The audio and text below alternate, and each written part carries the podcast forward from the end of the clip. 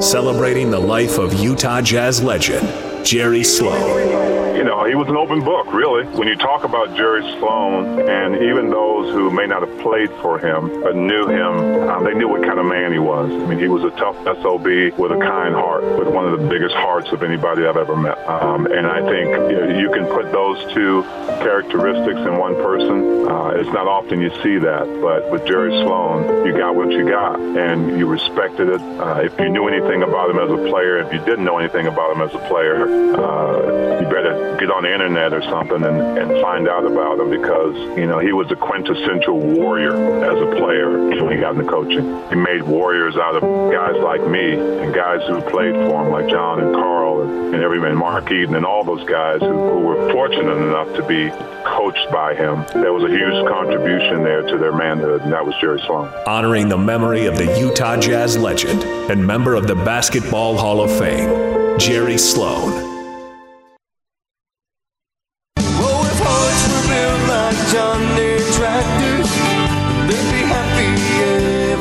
Show, Gordon Monson, Jake Scott, 97.5 and 1280 The Zone, live from Bullfrog Spas, just off I-15, off 146 South Head West. You'll run right into us. We're going to talk to Chris Morris coming up here momentarily. Uh, we're asking for our listeners' participation today on the open mic uh, feature on our Zone Sports Network app. Uh, you can record up to 15 seconds of audio. Give us uh, memory or thoughts on uh, on the passing of Jerry Sloan, and we're going to string them all together, and we'll play a, a listener tribute to Coach Sloan on uh, on Tuesday. We'll also get that up online. So we need your help. Go to the Zone Sports Network app, download it if you don't have it. Go to the open mic feature and uh, send us uh, up to 15 seconds worth of audio. Gordon, we're going to talk to Chris Morris uh, coming up here momentarily and uh, get another player's perspective on uh, on Coach Sloan and his impact on uh, on our community and uh, the Utah Jazz. Yeah, it's good to hear all these voices today. It's um, I'm enjoying hearing the memories.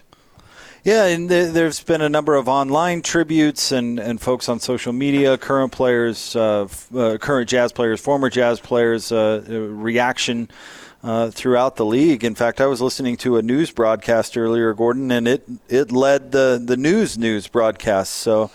And no doubt that, that Jerry's impact was not just here in Salt Lake and not just in basketball.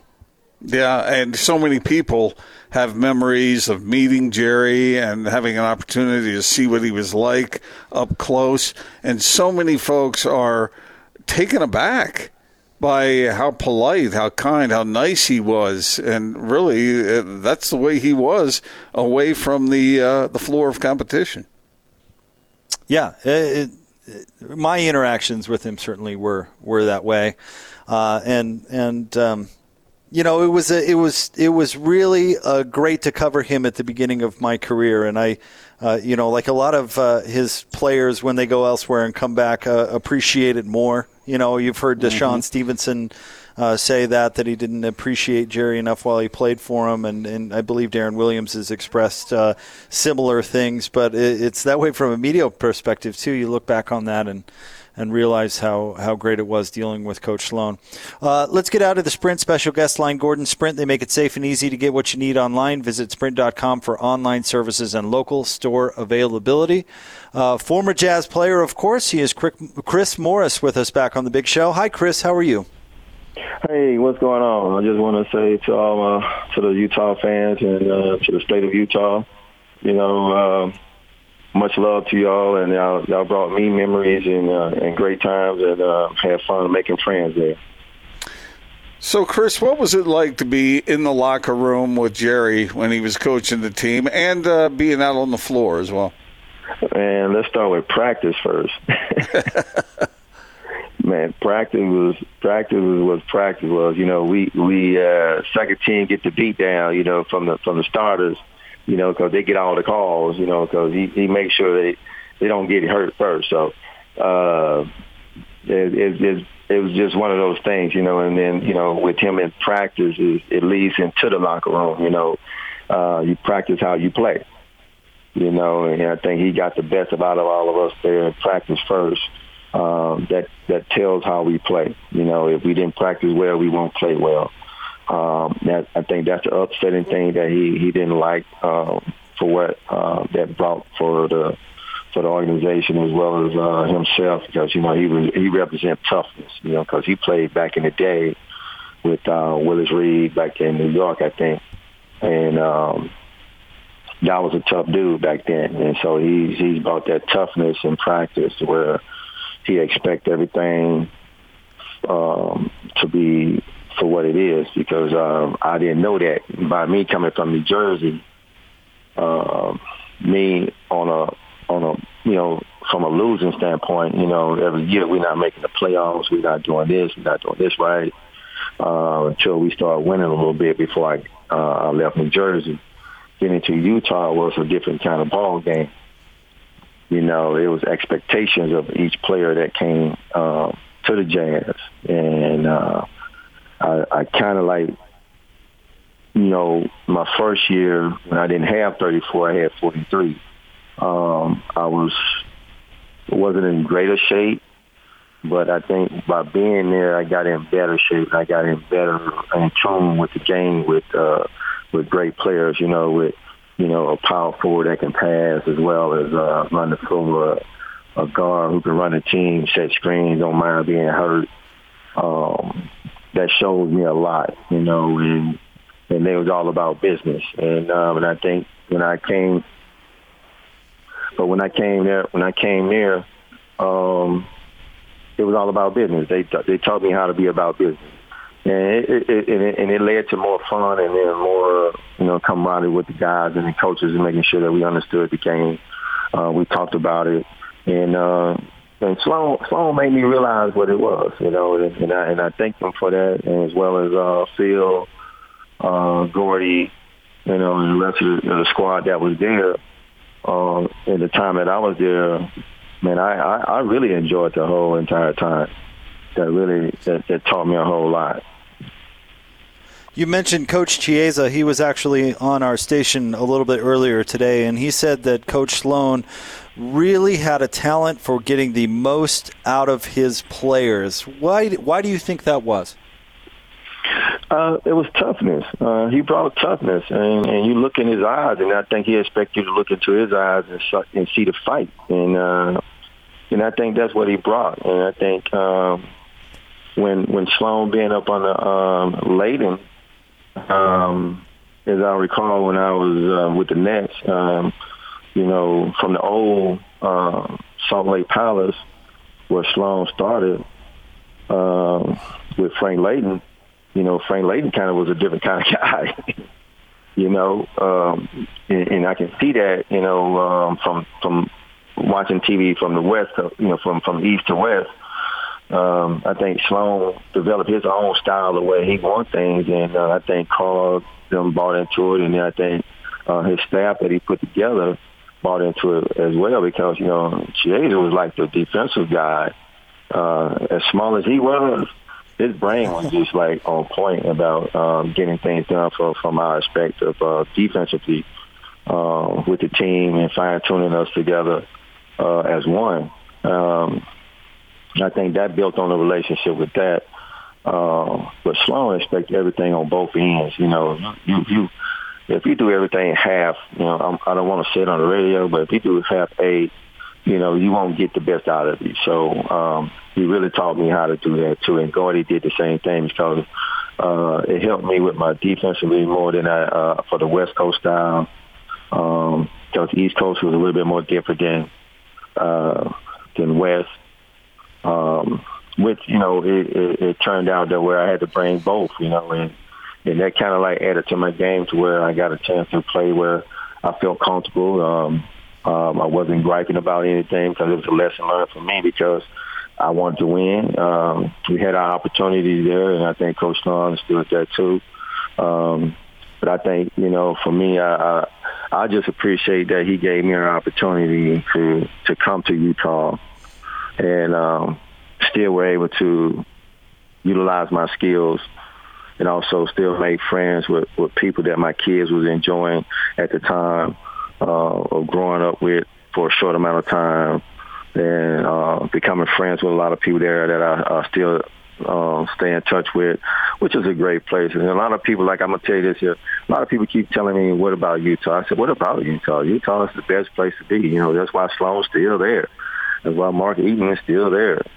You know, uh, you know, and guys like that that's been there." Um, it's, it's a it's, it's a place of a place of being. You know, you can uh, do your thing, and I think I appreciate that too. I knew I had to move on uh, from that situation, but um, I still had a lot of respect for him because he was tough on me, then I was tough on myself because I knew I could do better. But I think he he expected more, and I think. Uh, you know, I wish I could have gave him more because I think, for for my knowledge, I know in his heart that we should have two championships sitting there in Utah right now. Chris, I like the way you said that because you were always a talented scorer, but it sounds like you were really hungry to come out to a place where there was good structure, uh, where the coaches knew what they were doing when uh, you had an opportunity to play team basketball. And that's one thing about Jerry. He everybody wants to play more, right? But he he seemed like a, a guy that the players thought was fair. He, he was, you know, um, because you know I left. Like I said, I left Jersey. It wasn't a lot of structure, you know, because I had too many coaches. Um, but I did had I had great coaches. I had um, I started out with Bill Fitch. Then all of a sudden I started off. Um, I had Butch Beard. Then I had um, Chuck Daly for my last uh, few years there, which that gave me a little bit more taste of the playoff uh, when the structure was best of five. And in my mind, I didn't like the best of five. Um, but getting to Utah, I had to learn a whole different style of play. But it wasn't no different than uh, me being in in Jersey. But I had to understand what the structure is, what the coaches want, uh, because I don't have those East Coast coaches no more. I have West Coast coaches who want more out of their players, who want to play to play harder, sacrifice a lot. Which you know, mean I can easily do a lot of scoring. You know, when I got there, but I didn't. Uh, I really wanted to fit in and, and, and utilize my skill in different ways to, you know, to to to maintain that stature of how they play the game over there in Utah. What's the first thing that comes to mind when I ask the question, what did you learn from Jerry Sloan? What I learned is being a student of the game. There was always a paper or a sheet of, or a, a, a scouting report on your seat in the locker room before a game. Study this, study that. Uh, and if he asks you a question, he wants you to know it by heart. So that's when I knew I had to really step that game up because I didn't have that, like I said, on the East Coast where you had to talk about players uh, before the game. So he was asking everybody that, and, and he was straightforward with it, which which, which kind of got me intrigued because now I know what I need to know when I go out there and play. And I think if if you don't know that, that means you're gonna lose out on what you should know about this player when you play. And then if you can't perform with your expectation of what he wants, you'll be sitting there and watching. And that was, and I'm not that person to sit there and watch. So that means I became um, very adapted real quick to what he wanted and, and, and used it to my ability. Chris, we can't thank you enough for coming on with us today. We really appreciate it. Yeah, uh, like I said, I mean, I, I appreciate you guys, man. I think you know you guys uh, are doing a great job over there. I know it's been a while for us um, guys have been there and not been back in a while, but uh, but our love for Utah is uh, is always going to be 100. Um, and I know for my short amount of years there for three, um, it's going to always be in my heart. Well, we appreciate you jumping on with us today, Chris. Thank you very much. Hey, man. Love y'all. Chris Morris, longtime NBA player and former member of the Utah Jazz. And, you, you know, talking to, to these folks who are close to Jerry and the players, I mean, they're feeling it today. You could hear that in Chris's voice for sure.